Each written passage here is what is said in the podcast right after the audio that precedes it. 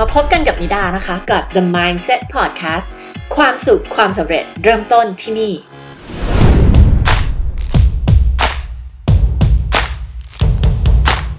พอดแคสต์ตอนนี้นะคะ จะมาพูดถึงเรื่องของปัญหาของคนทำธุรกิจที่เป็นเรื่องของ coaching consulting หรือว่า service based business นะคะะแล้วธุรกิจเหล่านี้เนี่ยเขามีปัญหาอะไรกับการขาย high ticket price อย่างที่รู้กันนะคะนิดาจะเป็นผู้เชี่ยวชาญนะคะ ในเรื่องของกลยุทธ์ธุรกิจการตลาด แล้วก็การขายการทำแบรนดิ้งสำหรับธุรกิจที่เป็น service based business นะคะ เวลาที่เราพูดถึงธุรกิจที่เป็น service based business หรือว่าธุรกิจ coaching หรือว่าธุรกิจ consulting เนี่ยนะคะ ก็คือเป็นธุรกิจที่ให้บริการอะไรบางอย่างกับลูกค้านะคะ ซึ่งเป็น ธุรกิจที่ไม่ได้ขายสินค้าหรือว่าผลิตภัณฑ์อะไรเป็นพิเศษนะคะ ก็เป็นธุรกิจที่เน้นการให้บริการนะคะ เมื่อพูดถึงเรื่องของธุรกิจ service based business นะคะ ก็นิดาจะพูดถึงเรื่องของ high ticket price offer ตลอด ซึ่งก็คือเรื่องของการขายแพ็กเกจการให้บริการที่อยู่ในราคาท็อป20%ของตลาด นั่นแปลว่าเราตอบโจทย์ให้แก่ลูกค้าที่เป็นกลุ่มลูกค้า high level บางทีแต่ก่อนจะเรียก high end ถ้าพอพูด high end บางคนจะเข้าใจผิดคิดว่า อ๋อ high end ก็คือต้องเป็นหรูหรา สินค้าหรูหรา บริการหรูหรา จับตลาดคนมีเงินหรืออะไรอย่างเงี้ย ซึ่งจริง ๆ เราไม่ใช่ เวลาที่เราพูดถึงคำว่า high end ในความหมายของเราเนี่ย เราหมายถึงให้บริการที่ดีที่สุดที่คนอื่นในตลาดธุรกิจอื่นที่เขาทำกันอะ่ะเขาไม่ยอมทำ เขาไม่ทำเพราะอะไรเขาไม่ทำเพราะว่ามันต้องใช้ความทุ่มเท ต้องทีมงานเยอะต้องมีคุณภาพในการให้บริการสูง เรียกว่าต้องลงทุนลงแรงลงใจเยอะมาก ก็เลยเป็นสาเหตุที่ธุรกิจส่วนใหญ่เนี่ยไม่อยากที่จะทำแต่น่าจะบอกว่ามันคือกุญแจสำคัญเลยนะคะในการที่เราจะประสบความสำเร็จในธุรกิจ service based business กับการที่เราจะทำ high ticket price offer นะคะหรือว่า high end offer หรือว่า high level offer เนี่ยแล้วแต่จะเรียกกัน ซึ่ง ถามว่าเวลาที่เราขาย high level offer พวกเนี้ย เราเจาะกลุ่มตลาดของคนที่เขาต้องการคำตอบสุดท้าย เขาต้องการบริการที่ดีที่สุดที่มันตอบโจทย์กับสิ่งที่เขาต้องการที่จะบรรลุเป้าหมาย หรือว่าปัญหาที่เขาเผชิญหน้าอยู่เนี่ย ไม่ว่าธุรกิจของคุณจะอยู่ในอุตสาหกรรมอะไร แก้ปัญหาอะไรให้กับลูกค้า คุณลองมองธุรกิจของคุณ ว่าธุรกิจที่เป็นธุรกิจคู่แข่งหรือว่าธุรกิจอื่น ๆ ที่อยู่ในอุตสาหกรรมเดียวกับคุณ เขายังไม่ได้ทำอะไรบางอย่าง เพื่อที่จะตอบโจทย์กลุ่มลูกค้าในตลาดของคุณอย่างดีที่สุด และถ้าคุณทำสิ่งนั้นนั่นแหละ คุณก็จะโดดเด่น คุณก็จะเป็นผู้นำตลาด แล้วคุณก็จะสามารถที่จะช่วยลูกค้าของคุณได้แบบปราศจากคู่แข่ง ทีนี้ในพอดแคสต์ตอนนี้เราจะมาพูดถึงเรื่องของปัญหาของคนที่ทำธุรกิจ service based business ทำไมในเมื่อทุกคนรู้กันว่ามันดี ทุกคนคงไม่ได้รู้ว่ามันดีแหละ แต่ทุกคนที่ฟังพอดแคสต์นี้แล้วฟังนะพูดเรื่องนี้มานานแล้วเนี่ย ก็คงจะต้องรู้แล้วว่าเออมันดีจริง แต่คนก็จะมีคำถามเยอะมาก เจ้าของธุรกิจ Service Based Business ก็มักจะมีคำถามว่า เออรู้แล้วว่ามันดีอะแล้วยังไงต่อล่ะ รู้แล้วว่า High Level Offer เนี่ยมันดีนะ การทำ High Ticket Price เนี่ยมันดี มันเกิดประโยชน์กับทั้งธุรกิจของเรา ทั้งกับลูกค้าของเรา แล้วก็ทำให้เราสามารถที่จะให้บริการในระดับคุณภาพแบบสูงให้กับลูกค้าของเราด้วย ซึ่งก็เป็นสิ่งที่ทำให้ลูกค้าของเราก็ happy ตัวเราก็ happyอะรู้แล้วว่ามันดี แล้วทำไมมันถึงไม่ได้ง่ายล่ะทำไมทุกคนถึงไม่สามารถทำได้ล่ะ ถ้ามันดีแล้วทำไมทุกคนไม่ลุกขึ้นมาทำ high level offer กันหมด ก็ต้องบอกว่ามันมีอุปสรรคหลาย ๆ อย่างที่นิดา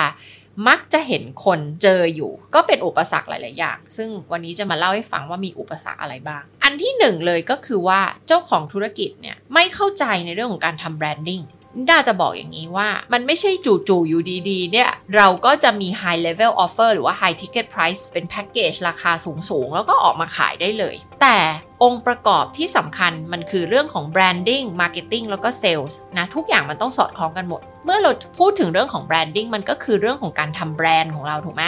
โลโก้ของเราเป็นยังไง เว็บไซต์ของเราเป็นยังไง เรามีการสื่อสารในเรื่องของแบรนด์ให้แบรนด์เราเนี่ยมีบุคลิกภาพแบบไหน ลักษณะแบรนด์ของเราเนี่ยดูเป็นมืออาชีพดู high end ไหมดูเป็นตลาดบนไหม ดูแล้วเจาะกลุ่มคนที่เขาต้องการคำตอบสุดท้าย ต้องการโซลูชันที่ดีที่สุดหรือเปล่า การทำ branding สำคัญมากเพราะว่าการทำ branding มันจำเป็นต้องสอดคล้องกับบริการที่เราขาย คุณภาพของบริการเรานะคะแล้วก็ราคาที่เราขาย มันต้องสอดคล้องมันต้องไปทางเดียวกันหมด แต่คนส่วนใหญ่เนี่ย ไม่เข้าใจในเรื่องของการทำแบรนดิ้งนะคะว่าถ้าเราต้องการจะทำ high end แบรนด์เราต้องการจะทำ high level offer เนี่ยแบรนด์ของเรามันต้องหน้าตาเป็นยังไงหรอ โลโก้มันต้องมีรูปลักษณ์แบบไหนลักษณะแบบไหนต้องใช้โทนสีแบบไหน หลายคนต้องการทำ high end offer ทำ high level offer เนี่ยแล้วไปจ้างคนทำเว็บไซต์บ้างละอะไรบ้างละแล้วก็ออกมามันดูไม่ high end มันดูไม่มืออาชีพ มันดูไม่แพง มันดูไม่ใช่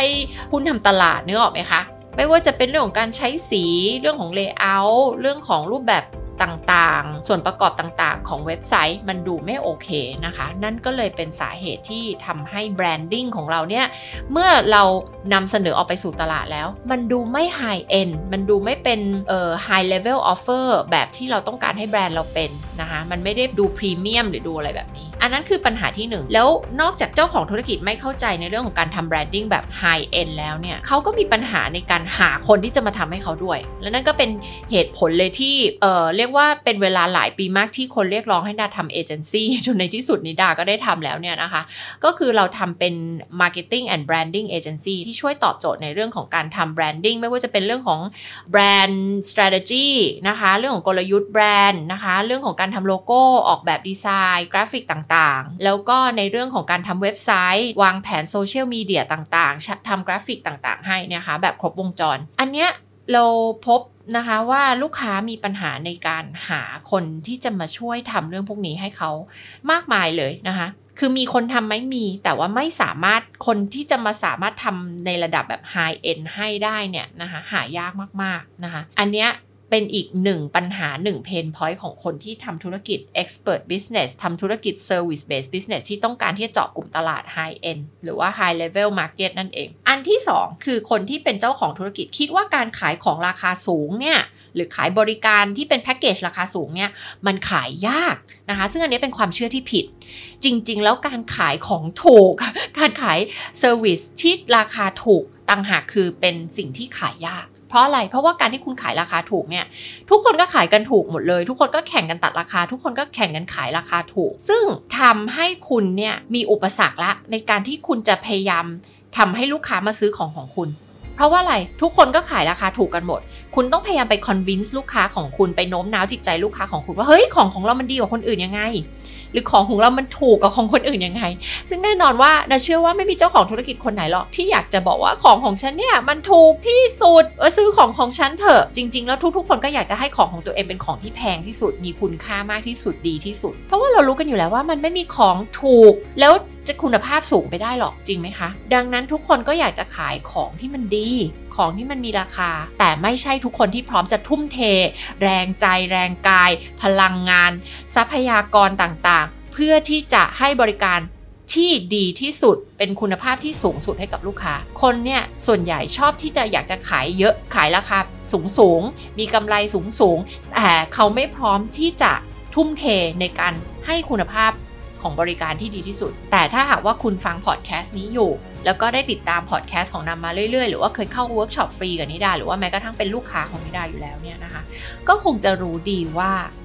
เราจะพูดถึงเรื่องของการให้บริการให้ service ที่คุณภาพสูงสุดในตลาด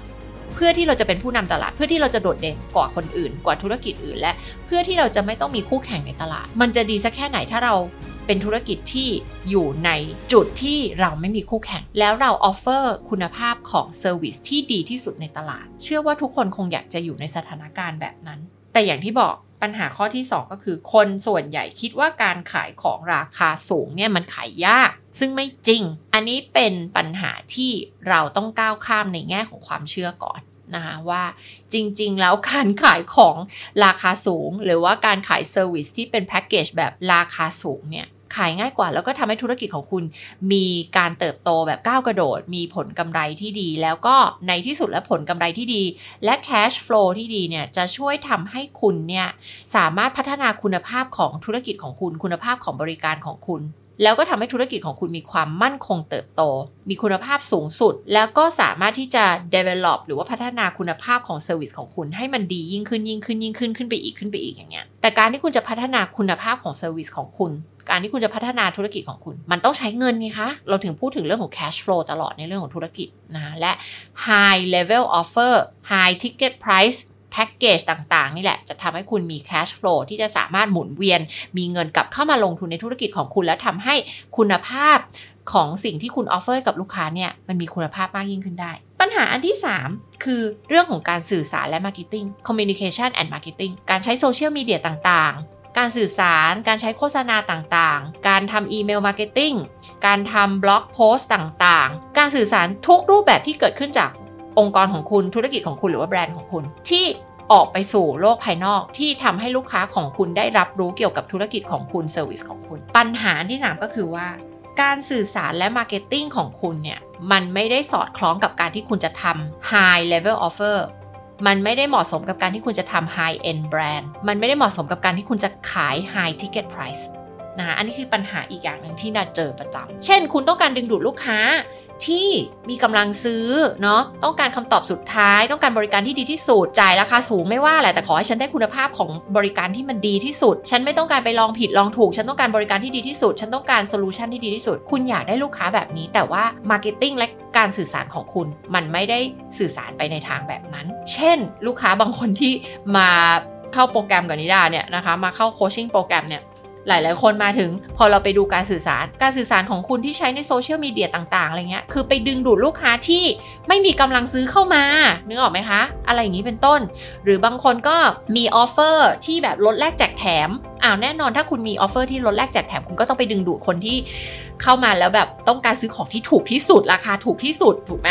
เออคุณภาพยังไงไม่รู้แหละ แต่ต้องเป็นของที่ถูกที่สุด อันนี้คือไม่ใช่กลุ่มลูกค้าที่คุณต้องการเนี่ยถูกไหมเพราะว่าคุณต้องการทำ high end service based business เนี่ยแน่นอนว่าคุณคงไม่ต้องการลูกค้าที่ที่เข้ามาเพราะว่าอยากได้สิ่งที่มันลดแลกแจกแถมของเซลล์อะไรเงี้ยเข้ามาถูกไหมคะดังนั้นเนี่ยปัญหาอันที่ 3 ที่ที่เจอบ่อยมากก็คือเรื่องของการสื่อสารและการตลาดที่มันไม่สอดคล้องกับแนวทางของแบรนด์และธุรกิจที่คุณต้องการที่จะทำอันที่ 4 คือคุณซึ่งเป็นเจ้าของธุรกิจเนี่ยไม่ชอบในเรื่องของการขาย แล้วก็ไม่ชอบในเรื่องของการ train คนขาย แล้วก็มีทัศนคติที่ไม่โอเคต่อเรื่องของการขายด้วย อันนี้ก็เป็นปัญหาที่ใหญ่มากเพราะว่าอะไรการขายมันเป็นเรื่องที่สำคัญมากทั้ง branding ทั้ง marketing แล้วก็เซลล์เนี่ย ทั้ง 3 ส่วนนี้มันต้องไปในทางเดียวกัน ถ้าหากว่าคุณไม่ชอบการขายแล้วคุณยังไม่ชอบที่จะไป train คนไปฝึกคนขึ้นมาให้ขายแทนคุณได้เนี่ย แน่นอนว่าธุรกิจของคุณเนี่ย ก็จะไม่สามารถพัฒนาเติบโตได้นะเพราะว่าการขายมันสำคัญมากการขายคือสิ่งที่สามารถ generate เงินเข้ามา แล้วก็สามารถที่จะให้คุณมีลูกค้า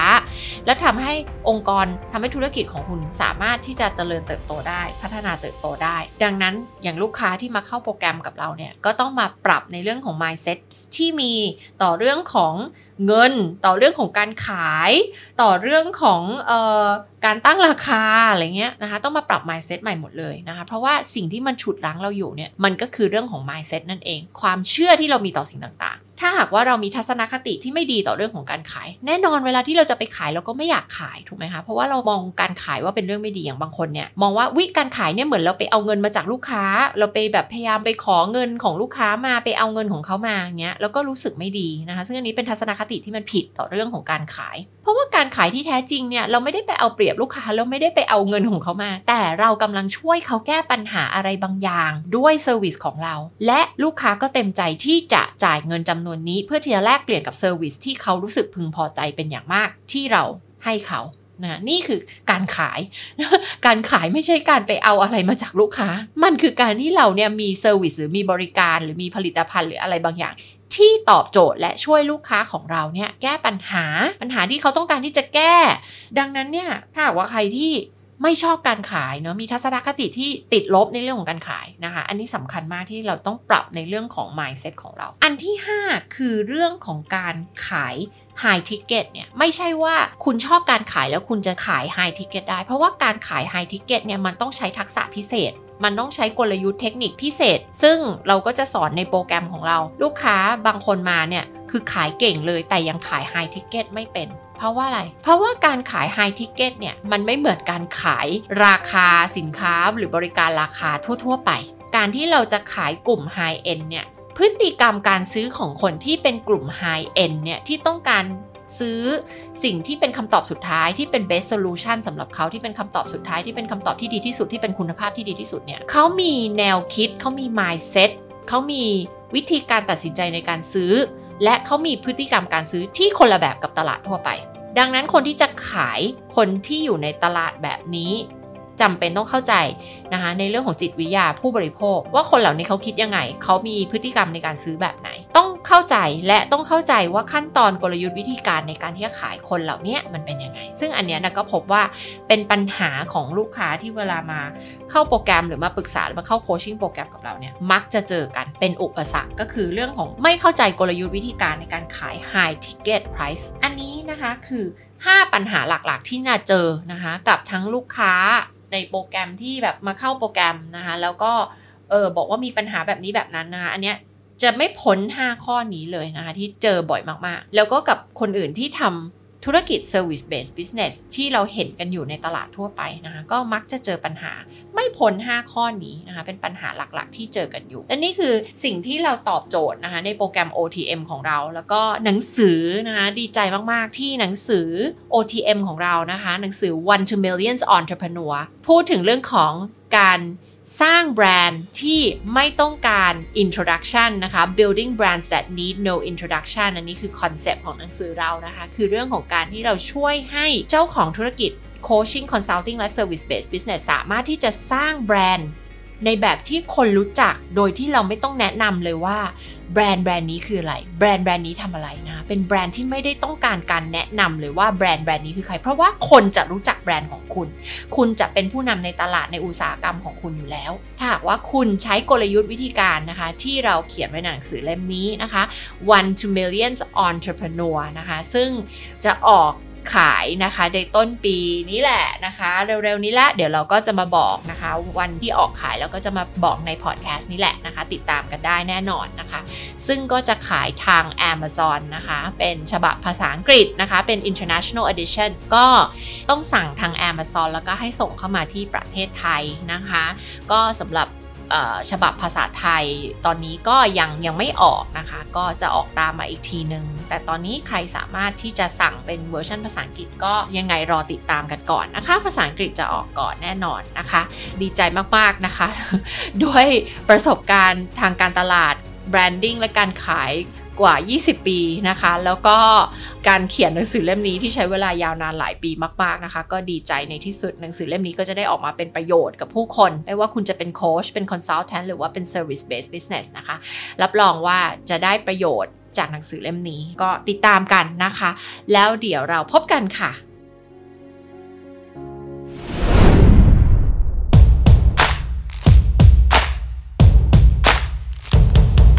แล้วพบกันใหม่กับ The Mindset Podcast ความสุขความสำเร็จเริ่มต้นที่นี่ ติดตามนิดาได้ตามช่องทางต่างๆ ดังต่อไปนี้นะคะ ช่อง YouTube โค้ชนิดา Facebook Page โค้ชนิดา และเพจ NLP Life Mastery Instagram นิดา Life Coach สำหรับใครที่ทำธุรกิจ Coaching Consulting หรือ Service Based Business มาเข้าร่วมฟรีเวิร์กช็อปกันได้ที่กลุ่ม Facebook ที่ชื่อว่า 1% Mindset ลงทะเบียนกันได้ที่ highendexpertbusiness.com นิดาจะมาสอนกลยุทธ์ธุรกิจเพื่อการเติบโตแบบก้าวกระโดดให้กับธุรกิจของคุณ ไม่ว่าจะเป็นธุรกิจหลักล้าน 10 ล้าน หรือร้อยล้าน มาสร้างธุรกิจที่มั่นคงเติบโตได้ในทุกเศรษฐกิจกันค่ะ แล้วอย่าลืมกด subscribe the mindset podcast กันด้วยนะคะ การกด subscribe จะทำให้มีการแจ้งเตือนเวลาที่เรามีตอนใหม่ๆ ออกมาค่ะ แล้วนิดาจะขอบคุณมากๆเลยนะคะสำหรับใครที่ฟัง the mindset podcast แล้วรู้สึกว่าได้คุณค่าได้ประโยชน์ อยากจะขอให้ช่วยกดรีวิว podcast ให้ด้วยนะคะ จะช่วยให้ podcast ของเราเนี่ยไต่อันดับเป็น podcast อันดับต้นๆได้ไวขึ้นค่ะ แล้วก็ทำให้คนได้ฟังแล้วก็ได้ประโยชน์จาก podcast ของเราเพิ่มมากขึ้นค่ะ แล้วพบกันใหม่กับ the mindset podcast พื้นที่สำหรับเจ้าของธุรกิจและผู้บริหารยุคใหม่ที่ต้องการค้นหาเป้าหมายชีวิต ดึงศักยภาพสูงสุดของตัวเองออกมา และสร้างชีวิตในแบบที่ฝันเอาไว้